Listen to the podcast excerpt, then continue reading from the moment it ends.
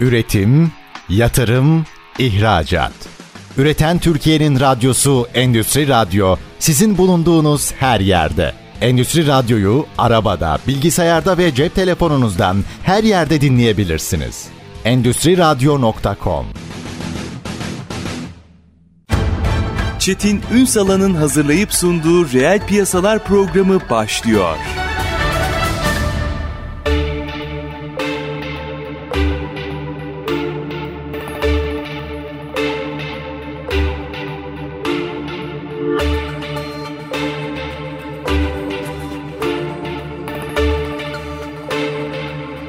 Reel piyasalardan merhabalar. Türkiye'nin gerçek gündeminde birlikteyiz. Efendim bugün Yeni ekonomiyi konuşacağız ama yeni ekonomiyi farklı bir boyutuyla konuşacağız. Burada zaman zaman startupları ağırlıyoruz. Startup yatırımcılarını ağırlıyoruz. Yani fonları, melek yatırımcıları vesaire. Yiyip yeni bir işletme, girişimcilik oluşuyor. Şimdi geleneksele baktığımızda aslında işler çözülmüş. Misal ticaret kanunu, borçlar kanunu vesaire bunlar hepsini aslında geleneksel ticarette tanımlamış. Fakat burada ekonomiyle birlikte işletmelerin yapısı, girişimleri, süreçleri her şeyi o kadar değişik değişik ki burada bütün dünyanın aradığı yanıtlar var. Birçok startup'ın öyküsünü şöyle dinlediğimizde hep ne diyorlar? Belli bir yere gelene kadar zorluk çekiyorlar. Belli bir yere geldikten sonra yatırımcıyla muhatap oldukları anda diyorlar ki %51 istiyor herkes. Çok geleneksel değil mi? Ama bunların hepsini hukuken halletmek mümkün. Aslında bu süreçte hukuku nasıl kullanmak gerekiyor? Tüm bunları mercek altına alacağız. Kıymetli bir konuğumuz var. KO Legal ortağı avukat Gamze Mügekan. Bugün reel piyasaların konuğu. Sayın Kan hoş geldiniz efendim. Merhabalar, hoş buldum. Bu söylediklerimi çok duyuyorsunuzdur değil mi? Tabii muhakkak.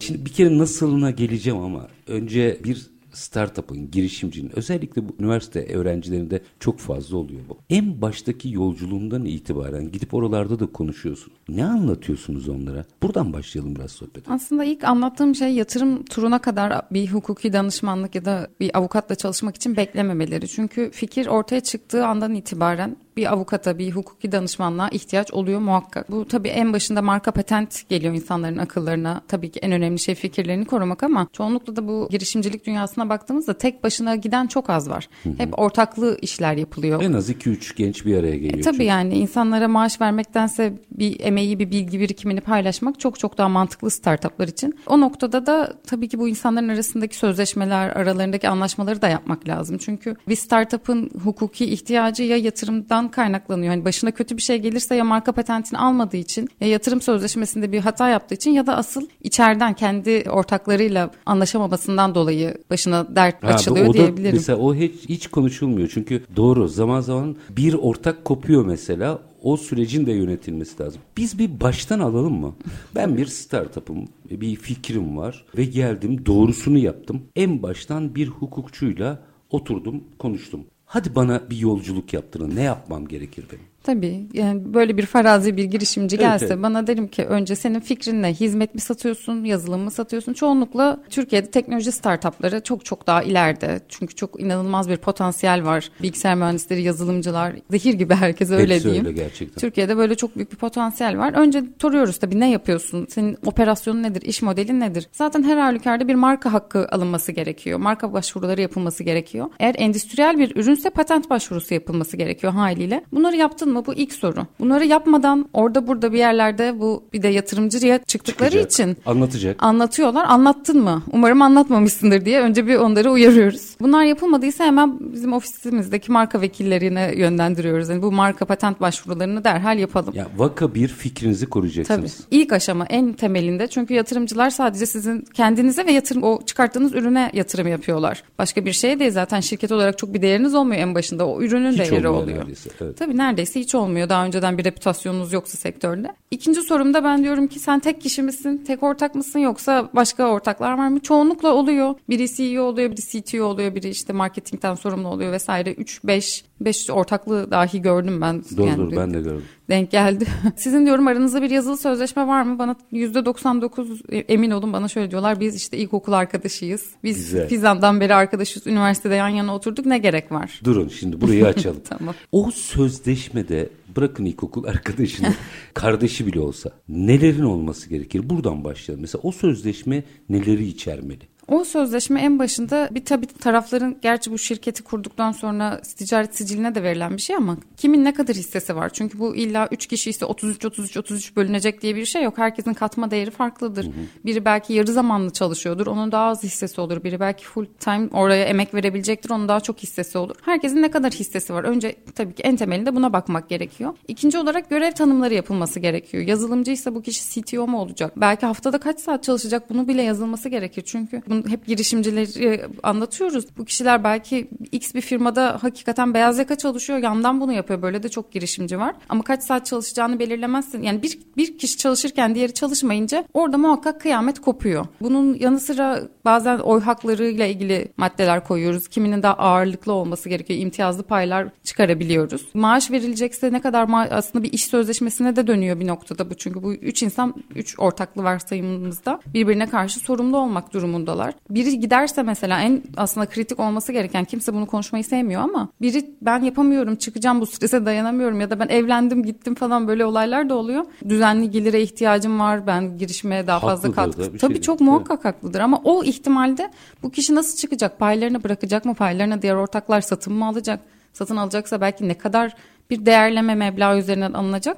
Çıkış noktalarını muhakkak yazmak lazım yani. Tabii ki iyi giderken her şey çok iyi gidiyor ama zaten kıyamet aralar bozulunca oluyor. Şurada bir şey sormak isterim. Bu arada hiç ilkokul arkadaşı falan onları ben böyle çok hepiniz üniversite hayatınızda görmüşsünüzdür. Dünya iyisi birbiriyle iyi geçinenlerin sonra aynı eve çıkıp ne hale geldiklerini düşünün. Bir de bunların şirket kurduğunu düşünün. Çünkü birlikte olmak ve birlikte yaşamak başka bir şey. Orada bir şeyi sormak istiyorum. Mesela startuplarla konuştuğumuzda genellikle ya bir yol alalım da şirketleşmeyi sonra yapalım.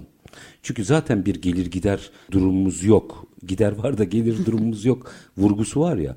O aşamada da aslında sözleşme yapmak gerekmiyor mu? Tabii asıl zaten o aşamada yapmak gerekir. Çünkü şirketleştiğiniz vakit ticaret siciline veriyorsunuz bir sözleşme. Orada bir esas sözleşmeniz oluyor. Ama ondan öncesi bu kadar flu olmamalı. Hmm. Tarafların yine dediğim gibi ortakların hiçbir ürün çıkarmıyorlarsa bile birbirlerine karşı yükümlülüklerinin yazılmış olması gerekiyor. Şey gibi hikayeler de çok duyuyoruz çünkü. Yine örnek veriyorum 3 ortaklı bir şirket. Biri fikri çalıp gidiyor başka şirkete. Yani bunların önünü almak için taraflar arasında gizlilik sözleşmeleri, ortaklık sözleşmeleri, rekabet etmeme sözleşmeleri. Sen burada benim bilgimi alıp X bir şirkete satma ya da X kendine ayrı bir şirket kurma. Eğer siz şirketleşmeden önce hiçbir doküman imzalamazsanız bunun önüne hiçbir şekilde geçemezsiniz. Çünkü o kişi de bu benim fikrim diyecek. Marka ya da patentini almadığınız ya da sözleşme imzalamadığınız versiyonda siz de diyeceksiniz ve bunu hani ispat etmek imkansıza yakın oluyor yazılı bir belge, bilgi, doküman, sözleşme Genellikle. Genellikle o aşamada geliniyor galiba değil mi? Tabii ya o aşamada. Sorun çıkıyor yani zaten avukatın sorunsuz işi olmaz. Yani keşke daha önceden gelinse de Aslında olmasa. avukatın sorunsuz işi olmasa. Yani en baştan aslında bazı şeyleri yapsak, hukukçuya başvursak sonra sorunların önüne geçeceğiz. Hani ne denir? Önleyici hekimlik gibi. Tabii tabii önleyici biz de kim zaman diyoruz önleyici hukuki danışmanlık verelim size ama yani sorun yokken onun o bütçeye ayırmak insanlara çok zulüm geliyor açıkçası. Bir şeyi nasıl anlatıyorsunuz onu da merak ediyorum. Ayıp olur. Ayıp olur diye bir şey var. Bir kriter var. Yani bu sözleşmeleri yapmak ayıp olur. E şimdi ben arkadaşıma nasıl diyeceğim şunu bunu falan diye maddeler neyse o operasyonun kendi özelliğine göre. Bunu nasıl ikna ediyorsunuz mesela gençlere? Kimi zaman %50 seferinde edemediğimizi söyleyeyim. Çünkü ayıp olur o benim arkadaşım o benim dostum vesaire vesaire. Yani önce zaten konuştuğum founder'ı kurucuyu ikna etmem gerekiyor. Bunu muhakkak yapmalısınız diye. O, o sizin dediğiniz ayıp olur ben yapamam ben isteyemem kısmından hani avukat olarak ben yöneteyim bu süreci. Siz hiç hmm. girmeyin avukat böyle olsun istiyor deyin diyorum kimi zaman. Kimi zaman da hani insanlar boşanıyor. Bu boşanmadan daha zor bir durum. Gerçekten öyle. Çünkü ortada bir fikir ya da akçe var yani. Tabii tabii yani maddi bir şey de koyulabilir, fikir de koyulabilir. O koyulan emek inanılmaz büyük yani insanlar 7-24 çalışıyor. Ben şeyi çok iyi anlıyorum. Yani ben de ortaklı bir bürodayım. Hani insanların birbirine o itimadını güvenini ama günün sonunda sorun çıktığı an, para gittiği an ya da para geldiği an böyle büyük majör olaylardan sonra bunun artık ayıbı kalmıyor. Çünkü o noktada daha kötü şeyler yaşanıyor bunu daha önceden önüne almayınca. Daha büyük ayıplar ortaya çıkıyor. Yani çünkü hukukun da te, yani hukuk mecazi hukukun da devam edebilmesinin aslında şartı bu. İyi bir sözleşme. Peki bunu da yaptık. Bunu da ikna ettik. Sonra çalışma başlıyor. Herkesin görev tanımı belli. Ne yapacağı belli. İş tutuyor gerçekten. Bu arada şeyi merak ederim. Çünkü parası olmuyor genelde. Gençlerin diyorum çünkü daha ileri yaştaki startupların genellikle böyle sorunları olmuyor. İş dünyasından geliyor oluyorlar. İşin biraz prosedürünü bildikleri için daha rahat davranıyorlar ama Networkleri oluyor. Evet, networkleri. Gençlerde Genç girişimcilerde bu problem daha çok ortaya çıkıyor. İşi bitirdiler tamam. Her şeyi de doğru yaptılar. Size şunu teklif eden oluyor mu? Ya şimdi bizim paramız yok gelin bize ortak olun diyen de oluyor mu? Çok inanılmaz çok yani çok geliyor başıma ama çoğunlukla hani bunu tercih edemiyoruz zaten avukat olarak ücretsiz nakdi karşılığı olmayan şey yapmamız yasak ama çok böyle teklifler oluyor zaten girişimciler mentor hissesi diye de çok fazla hisse dağıtıyor ben bazen uyarıyorum da onları hani bir Hmm. profesörle çalışıyorlar örnek veriyorum ona hani o yazılıma belki hep yazılımdan örnek veriyorum ama Türkiye gerçekten yazılım Üssü ülkesi gibi. gibi. Bilgisayar mühendisi hocalarından akıl alıyorlar, danışmanlık alıyorlar ama hocalar da yani şey değil. İyi o zaman sen bana yüzde beşini, yüzde ikini, yüzde onunu ver diyor doğrudan. Ben onun da çok birazcık uyarıyorum yani girişimcileri. Çünkü böyle böyle dağıtırsan exit olunca o hayaline ulaşınca senin elinde ne kalacak? Ne, nasıl bir nakdi Bir de orada olur? ortada henüz bir şey yok ya çok bol keseden dağıtma var. Tabii. 3, 5 yani %3 dediğiniz şey çok ciddi bir orandır exit yapmış bir şirkette. yani exit aşamasına gelince ya zaten ilk yatırım aldıktan sonra o şeyler gıdımla verilmeye başlanıyor. Tabii. Ama en başında hakikaten çok büyük bol keseden dağıtma ve öyle öyle dağıta dağıta ne kalacak bana? Yani şu an şirketin değerlemesi 50 bin liraysa %3'ü hakikaten çok düşük ama hep planlarımızı zaten şirket Beş exit milyonsa edecek. mesela. 5 milyon, 10 milyon, 20 milyon unicorn olsun diye yaptığımız için %1 bile çok çok fazla bir meblağ. Peki şimdi minik bir araya gideceğim. Her şeyi hallettik tamam doğru düzgün gidiyoruz. Çalışmalar meyve vermeye başladı ve exit aşamasına geldik. Artık yatırımcılarla görüşüyoruz. Virgül atayım. Virgülden sonra devam edelim. Tamamdır. Orada nelere dikkat etmek gerekiyor? KO Legal ortağı avukat Gamze Mügekan'a soracağım. Kısa bir ara reel piyasalar devam edecek. Lütfen bizden ayrılmayın. Üretim, yatırım, ihracat. Üreten Türkiye'nin radyosu Endüstri Radyo sizin bulunduğunuz her yerde. Endüstri Radyo'yu arabada, bilgisayarda ve cep telefonunuzdan her yerde dinleyebilirsiniz. Endüstri Radyo.com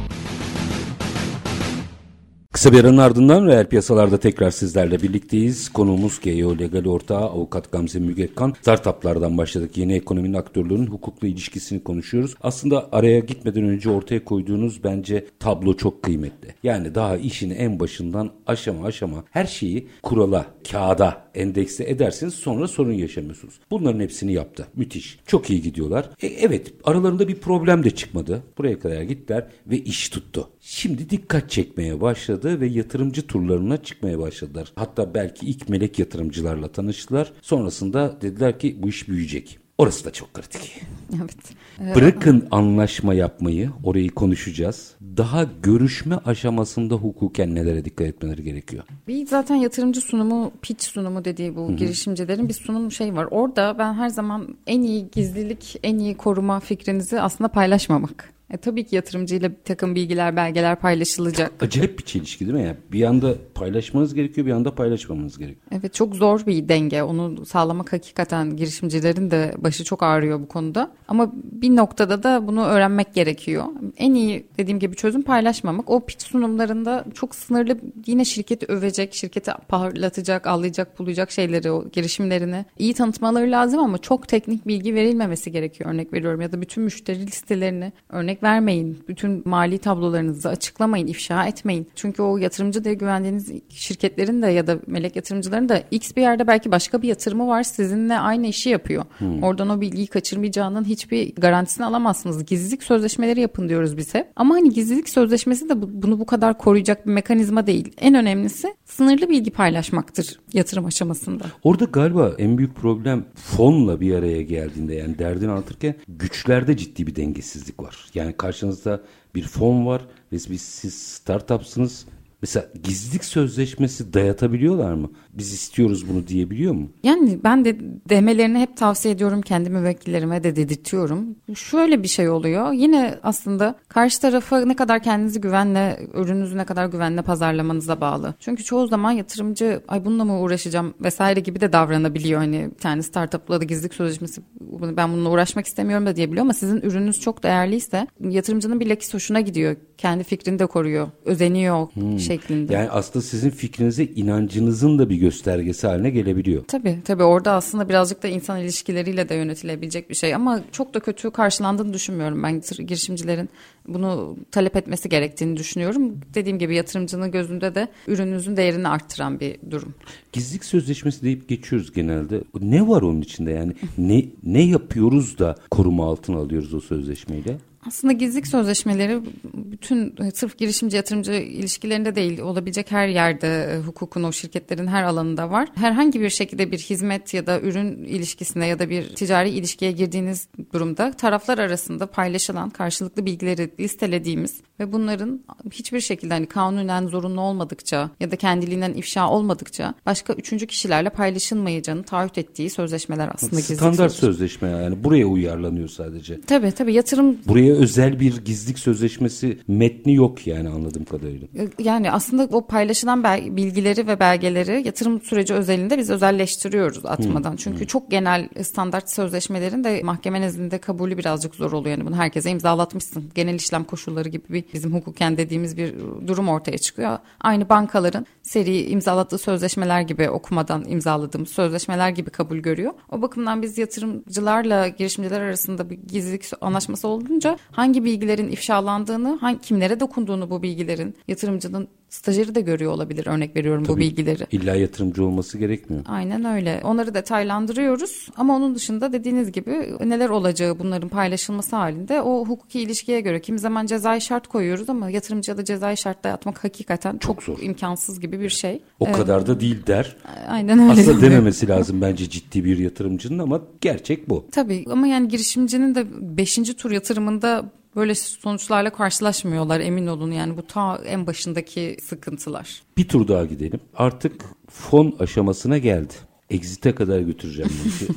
fon aşamasına geldi. Oradaki ilişkide hukuki olarak neye dikkat etmek lazım? Yani artık yatırım alacak. O noktada bu yatırımcı bulunduğu işte sunumlar yapıldı, gizlilik sözleşmeleri imzalandı. Bizim niyet mektubu dediğimiz bir aşama var. Bu hep atlanıyor. Ve şimdi girişimcilerin yaptığı en büyük hatayı söyleyeyim size yatırım kısmında. Bu niyet mektubu kısmında biz term sheet de deniyor uygulamada. Bunlar birazcık Amerikan hukukundan, İngiliz hukukundan alındığı için bazen İngilizce kullanıyorum kusura bakmayın. Bu term sheet aşamasında tamam diyorlar nasıl olsa parayı alacağız her şeyi kabul ediyorlar. Ama o niyet mektubunda term sheet'te tüm yatırımın şartları bir sayfanın içinde yazıyor. Ondan sonra sizin önünüze gelecek 100 sayfa, 200 sayfa sözleşme aslında o bir sayfanın uzatılmış ve hukukileştirilmiş hali. Aynen öyle. Bu niyet mektubu aşamasını kabul ediyorlar. Avukata sormuyorlar. Sonra 200 sayfa sözleşme gelince biz bunu ne yapalım? Yani o noktada ben geri dönüp term sheet'e yorum yapamayacağım için aslında onlar çünkü ticari şartlarda anlaşmış oluyorlar büyük bir oranda. Revize edilecek şey çok teknik şeyler kalıyor, hukuki şeyler kalıyor. Yani ticaretin özetini oradaki hissenin değerine geri dönemiyoruz o noktada. O bakımdan ellerine niyet mektubu ulaştığı an onu kabul etmeden önce bir avukattan destek almaları gerekiyor. Çünkü orada neyi kabul ettiklerini anlayamıyorlar ilk imzada. Bir de orada böyle milyon dolarlar Tabii, işte cazip geliyor. paralar vesaire yazıldığı için tamam tamam hemen bunu imzalayalım geçelim gibi bir durum oluyor. O çok yanlış. Orada da asıl dikkat edilmesi gerekiyor. Orada yine çok fazla göz ardı edilen bir şey daha var. Yüzde birden bahsedeceğim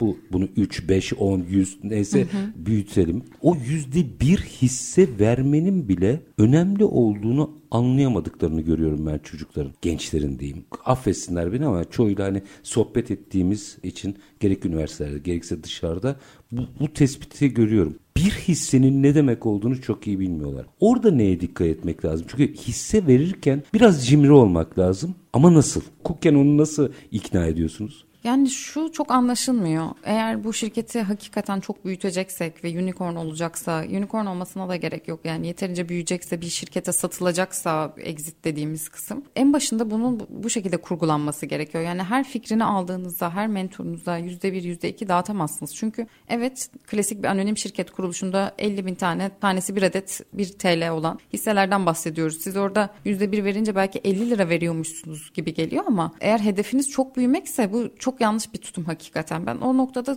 yani sürekli kendi müvekkillerimi, benim mentilerim de var, üniversite öğrencileri hmm. var, daha büyük böyle şirket kuran insanlar da var. Onlara sürekli bunu yapmayın, dağıtmayın bu hisseleri. Yani gerekirse danışmanlık alın, sonradan ödeyin parasını, hani vadeye bağlayın bu işi vesaire dediğim de çok oluyor. İkna etmeye çalışıyorum ki dağıtılmasın. Orada ürünlerine güvenmeleri gerekiyor aslında. Hem kendilerine çok güvenmesi gerekiyor girişimcilerin hem de ürünlerine. Çünkü siz ileride o ürünün ya da o şirketin ya da kendi ürettiğiniz o değerin milyon dolar olacağını düşündüğünüz vakit zaten o yüzde bir veremiyorsunuz. Eliniz içiniz almaz yani. Tabii. Ortada para olunca onun yüzde birin ne demek olduğu anlaşılıyor daha doğrusu. Tabii. Burada bir şeyi açacağım. Ağırlıklı olarak fonlar geldiği zaman fonlar işin biraz şeyini biliyor. İşte işini biliyor. Eğer iyi niyetliyse de fon aslında genci bile yönlendirebiliyor mağdur olmaması için. Burada bizim kritik bir başlığımız var. Bu da kötü niyetten değil geleneksel firmaların yatırımcı olduğu aşamalar biraz sıkıntılı oluyor.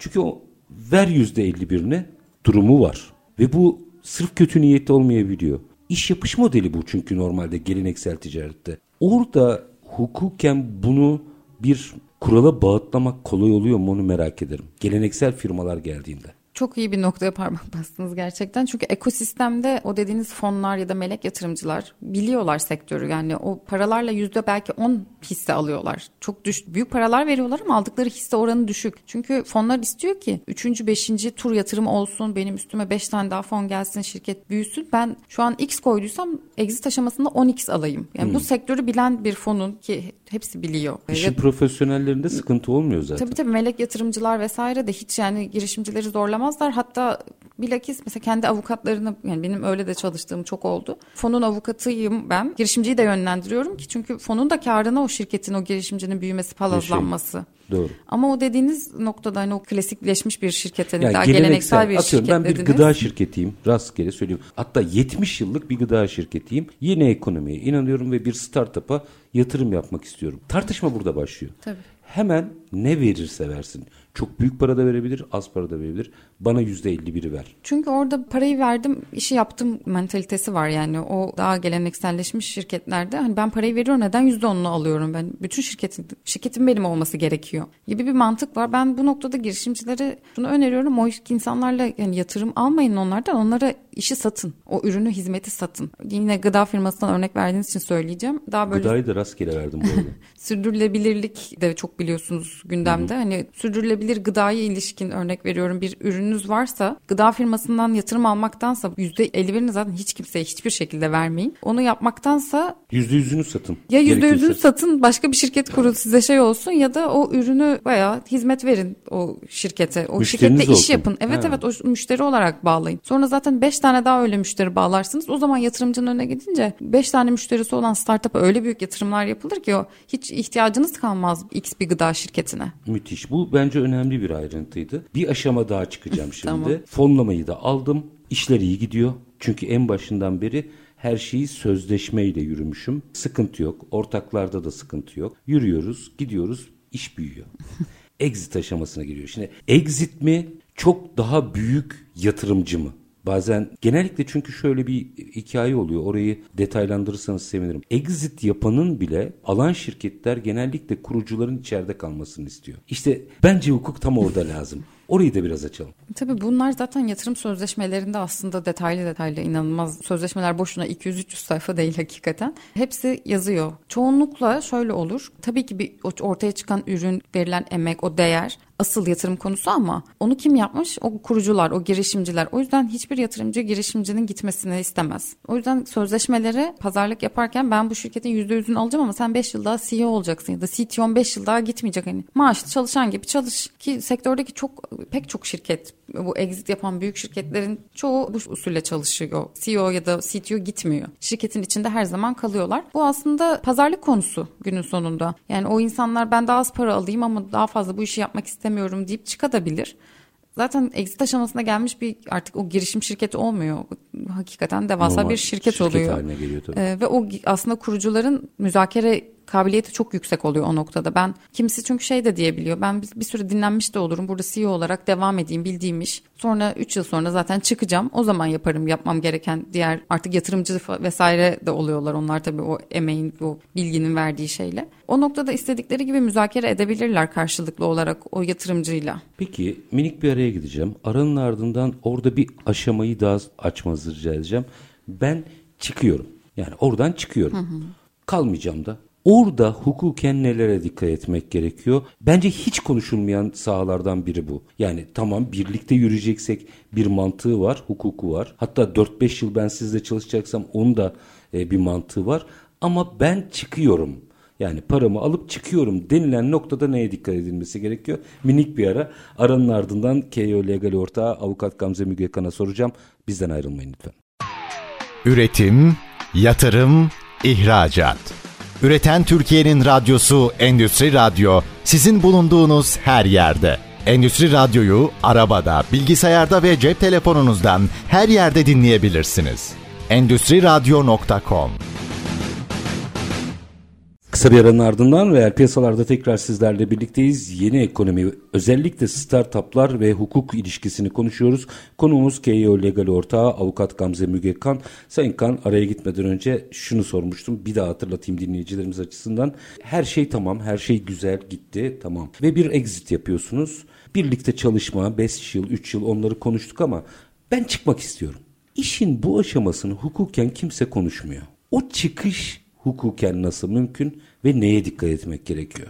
Orada aslında yine en önemli dikkat edilmesi gereken konulardan biri rekabet yasağı koyuyor mu orada şirketi tamamen satın alan parti artık buna yatırımcı da diyebiliriz. Çünkü örnek veriyorum bu serüveniniz 10 yıl sürdü. 10 yıl boyunca bir tek bir şirkete yatırım yaptınız, oralarda çalıştınız, bütün emeğinizi oraya verdiniz ve artık o sektörü biliyorsunuz. Bu herhangi bir sektör olabilir, yapay zeka olabilir, dediğiniz gibi gıda olabilir. Bütün emeğiniz ve aslında CV'nizde bir tane bir şirket var. Onu kurdunuz, yönettiniz ve o sektör özelinde bir iş yaptınız. Size o sektörde bir daha çalışma belki 10 yıl daha çalışma diye maddeler dayatılabiliyor. Rekabet etmeme yasağı konulabiliyor. Bu noktada alacağınız o exit'ten alacağınız para acaba buna değer mi? Siz hmm. 10 yıl hiç çalışmasanız ya da bildiğiniz işi yapmasanız sizi götürebilir mi ileriye doğru?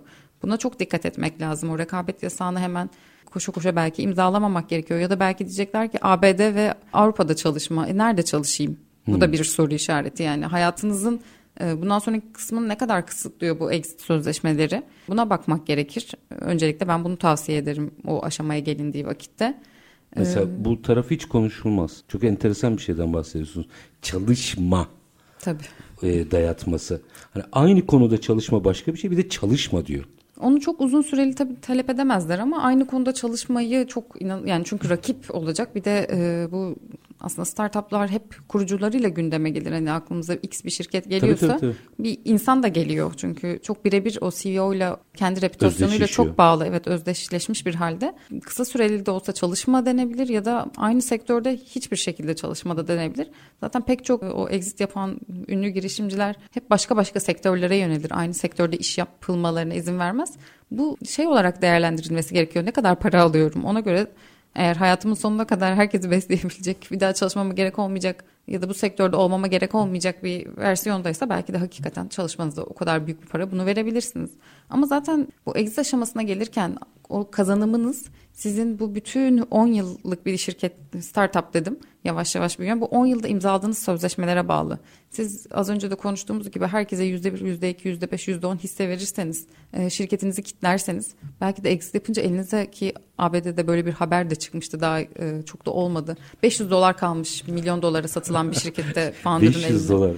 Evet evet böyle şeyler de oluyor. Onların hepsi aslında o anki imzalanmış sözleşme değil bütün o kurduğunuz andan belki kurmadığınız andan bile hani o fikir aşamasından son ana kadar imzaladığınız sözleşmelerle çok bağlantılı. 500 dolar örneği güzeldi. Ee, en baştan beri aslında hukuken niye yürünmesi gerektiğinin güzel bir örneği bu. Tabii bütün emeğiniz gidiyor. Düşünsenize bunca yıl bütün yaptıklarınızın karşılığında çok büyük bir para alıp çok büyük bir exit yapacağınızı düşünüyorsunuz.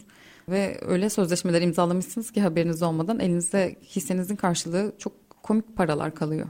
Yine yeni ekonominin başka alanları ile ilgili de sormak istediklerim var ama en son şunu sorayım bu startuplarla ilgili. Ee, bizde hissedarlık duygusu yok. Mesela exit yaparken kimsenin aklına yüzde bir bırakmak gelmiyor. Ya yüzde bir hisse benim kalsın.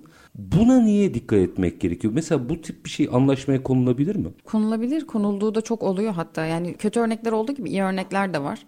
Çok küçük kısımlarla belki kalabiliyorsunuz ama onu yine müzakereye bağlı. Yatırımcısı kimi zaman istemeyebiliyor. Gitsin hani hiç hissesi kalmasın. Olacaksa CEO olsun ya da yönetici levelinde bir yerde kalsın denilebiliyor. Ama konulan dediğim gibi konulan versiyonları da e, pek çok şekilde gördüm ama onları da mesela 5 yıl sonra satacaksın şeklinde dayatmalarla da hmm. gelinebiliyor yatırımcı tarafından. Aslında o çok büyük exitlerde çok büyük e, maddi şeyler konuşulduğu için bunların hepsini oturup tek tek e, pazarlık müzakere etmek lazım. Hatta o noktada da girişimciler her zaman işte çok da müzakere etmeyelim, alıcı kaçmasın, yatırımcı kaçmasın diyor. Ben hep diyorum ki siz demiyorsunuz bunları, avukatınız diyor. Bütün kötü e, şeyleri buraya bırakın. Siz kendiniz hani iyi artı tarafta olun. Avukat sizin yerinize müzakere pazarlık etsin. Yani aslında bir hukukçuyla en baştan son aşamaya kadar yürümek kaçınılmaz gözüküyor burada. Muhakkak yani ben öyle düşünüyorum, öyle tavsiye ediyorum herkese. İyi uygulamalar var, kötü uygulamalar var dediniz. İki tane bir bir örnek verebilir misiniz isimlere girmeden ne olur? İsim zaten veremem evet. benim de e, yasak avukatlılıktan dolayı. Neler olabilir? Yani şöyle bir şey yaşadım ben örnek vermek gerekirse. Bir müvekkilim ben yatırım alıyorum şu an turdayım. Yatırım sözleşmesi geldi dedi. Tamam hadi bakalım. E, niyet mektubunu çoktan imzalamışlar ve orada amiyen tabirle minik bir kazıklanma yaşamış. Ama farkında bile değil. Çünkü yani sözleşme imzalasan da imzalamasan da bir şey fark tabii, etmiyor. Tabii tabii o en başında onu imzaladıkları için orada artık çok geç niyet mektubunu şartlarda anlaşmışsınız. Sonrasında fark eder ki sözleşmeye yazacağınız. Geri dönüp de değiştiremedik de örnek vermek gerekirse. O öyle bir yatırım turunu kapatmak durumunda kaldık. Sözlerinizin arasında o niyet mektubunun aslında o sayfalarca süren anlaşmanın bir sayfa zetidir dediniz. Tabii. Değil mi? Doğru Tabii, anladım. Bütün doğru anladınız. Bütün o şartlar, şirketin bir hissesinin bir adetinin değerine kadar her şey orada yazıyor en başında. Bu ticari anlaşma kısmı orada yapılıyor ve onu geri dönüp değiştiremiyorsunuz. Çünkü o ticari kısmında anlaşmışsınız. Ondan sonra bizim inceleyeceğimiz kısımlar daha çok hukuk tekniğiyle ilgili oluyor hakikaten. İyi örnek? İyi örnek piyasada çok fazla aslında gördüğümüz iyi örnekler var ama iyi örnekler olarak şunu söyleyebilirim. Şöyle de bir moda var yine girişimcilik sektöründe. Ben birlikte kurucu ortak olarak başlamıyorlar ama X bir mühendis yine hep yazımdan örnek veriyorum. Bilgisayar mühendisi sana diyor ki sen bu şirkette 10 yıl çalışırsan ben sana hisse vereceğim ileride ama şu an bir maaş veremiyorum. Bu çok doğru. Ben de duydum bunu. Ne oluyor diye merak ettim. böyle böyle çok fazla hisse dağıtıl örnekler görüyorum ama son zamanlarda bizim de herhalde birazcık diktelerimizin işe yaramasıyla bunu yapmamaya doğru özen göstermeye başladı girişimciler. Yani her çalışanınıza hisse veremezsiniz. Onun yerine prim dağıtın, ikramiye dağıtın. Başka çalışanınızı elinizde tutmak için başka yöntemler geliştirin. Çünkü yine öyle de çalışanlara bir sürü kilit çalışanınız, bir sürü kaybetmek istemeyeceğiniz çalışanınız olabilir. Herkese hisse verirseniz bunun önünü alamazsınız. Bunun için bir havuz oluşturun. Örnek vermek gerekirse %5'lik bir çalışan havuz, hisse havuzu olsun. Toplamda. Buradan verin tabii. Hmm. Verecekseniz buradan verin diyoruz. Yoksa 500 dolar alır, alır gideriz. öyle. Peki şimdi bir yaklaşık bir 6-7 dakikam var. Bu startuplarla ilgili ekleyeceğiniz bir şey var mı? Birkaç bir şey yeni ekonomiden de sormak istediklerim var. Yok sizin sorularınıza devam edebiliriz. Yapay zeka diyeceğim. Bugünlerin en çok tartışılan sadece bizde değil dünyada çok tartışılan bir başlığı. Birincisi bu konuyla ilgili hukuki yorumunuzu merak ederim. Ama şu hatırlatmayı yaptıktan sonra Amerika'da bir dava açıldı. 17 yazar ilgili şirkete dava açtılar ve de- dediler ki sen aslında bütün bunları kurgularken benim daha önce ürettiklerimden ilham alıyorsun ve bana fikri mülkiyet haklarına e, dayalı olarak telif ödemiyorsun. Dava nasıl sonuçlanacak bilmiyorum. Ama sizin yapay zeka ve hukuk ilişkisindeki yorumunuzu merak ederim açıkçası. Dünyanın hiçbir yerinde daha doğru düzgün yapay zeka ile ilgili herhangi bir düzenleme, regülasyon, bir kanun henüz çıkmadı.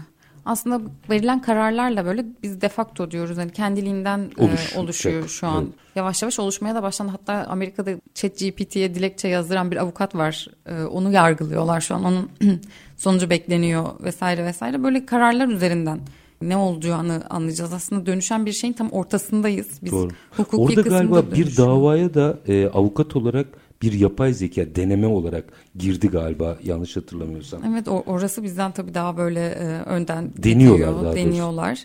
E, tabii yapay zeka ile ilgili en önemli konu fikri sınai haklar elbette var ama etik konusu. Yani bunların hepsi günün sonunda etiğe bağlanıyor. Bu tabii. yazarların e, bilgilerinin kullanılması ne kadar etik? Çünkü aynı dava yani oradaki savunma dilekçelerinden birinde de herhangi bir insan olan bir yazar da aslında örnek veriyorum Harry Potter'ın yazarından özenmiyor mu? Zaten oradan öykünmüyor mu? Bu da aynı şey değil midir? gibi e, savunmalar da yapılıyor.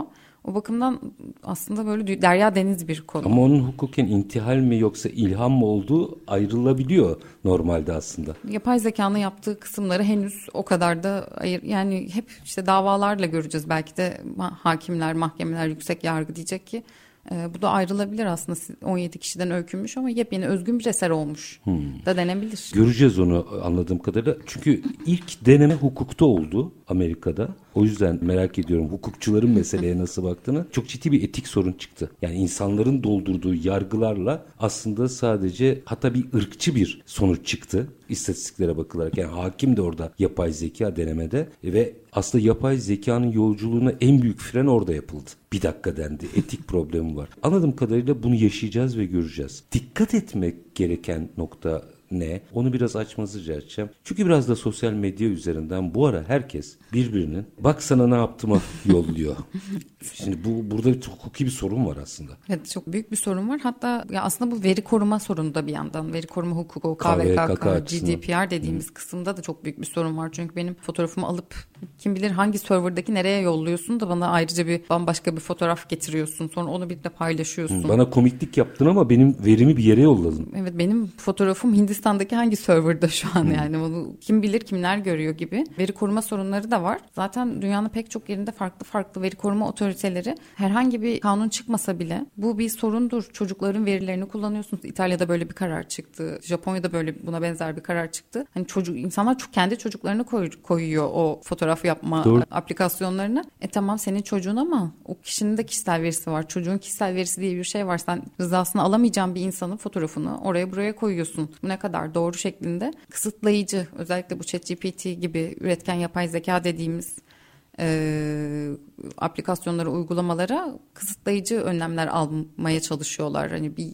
para cezaları veriliyor ama o kadar para kazanan uygulamalar ki bunlar. Değiyor, veriyor, gidiyor. Parasını cezam neyse ödeyeyim geçeyim diyor ve aynı şeyleri yapmaya devam ediyor. Bazı ülkelerde kısa süreliğinde de olsa uygulamanın erişiminin yasaklandığı vesaire de oluyor. Bu şekilde yavaş yavaş cezalandırarak önünü almaya çalışıyorlar ama Avrupa Birliği'nde çok büyük yüksek oranda bir çalışma var. Onlar biliyorsunuz en önden Tabii süper regülatör. Çok sert orada.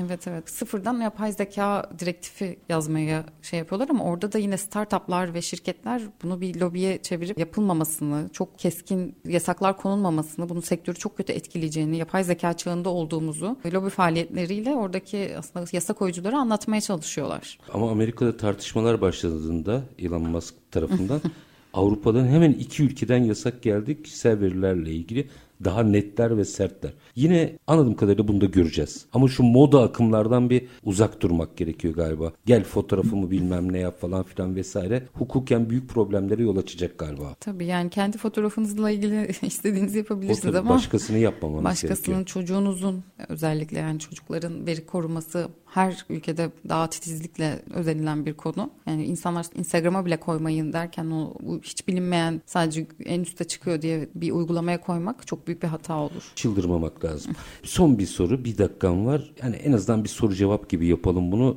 E-ticaret. E-ticaret hukuken oturdu mu? E-ticaret hukuken oturdu sanırsam. Çünkü sürekli e-ticaretle ilgili aslında Türkiye'de, Türkiye özelinde konuşayım. Yepyeni bir kanun, yepyeni bir regülasyon hakikaten 3 ayda bir tebliğ değişiyor, yönetmeliği değişiyor, kanun değişiyor. Çok devinimli bir alan. Yaşananlara göre revize mi ediliyor? Tabii yani özellikle tabii orada çok büyük devler oldu Türkiye'de hı hı. haliyle. ve Pazar yerleri. Pazar yerleri çok büyük. Yani Amazon giremiyor doğru düzgün Türkiye'ye o kadar Türkiye'nin kendi pazarı büyük. Orada satıcıların korunması, o içerideki küçük satıcıların korunması ile ilgili çok ciddi düzenlemeler yapıldı. O yüzden aslında biraz fazla regüle edilmiş, daha sıkı bir alan oldu. Eskiden hani startuplar için çok güzel bir alandı. Ama şimdi çok fazla şartı var. Çok fazla aslında startupların sevmeyeceği, onları yavaşlatacak çok fazla kanun maddesi var. Onlara uyumlu olmak çok önemli. Yani e, kanunlar da çok yeni çıktığı için aslında girişimciler ya da sektördeki diğer işte partiler bunun çok da farkında değil bu kadar regülasyon olduğunun. Daha yeni oldu. Avukatların bile bir kısmı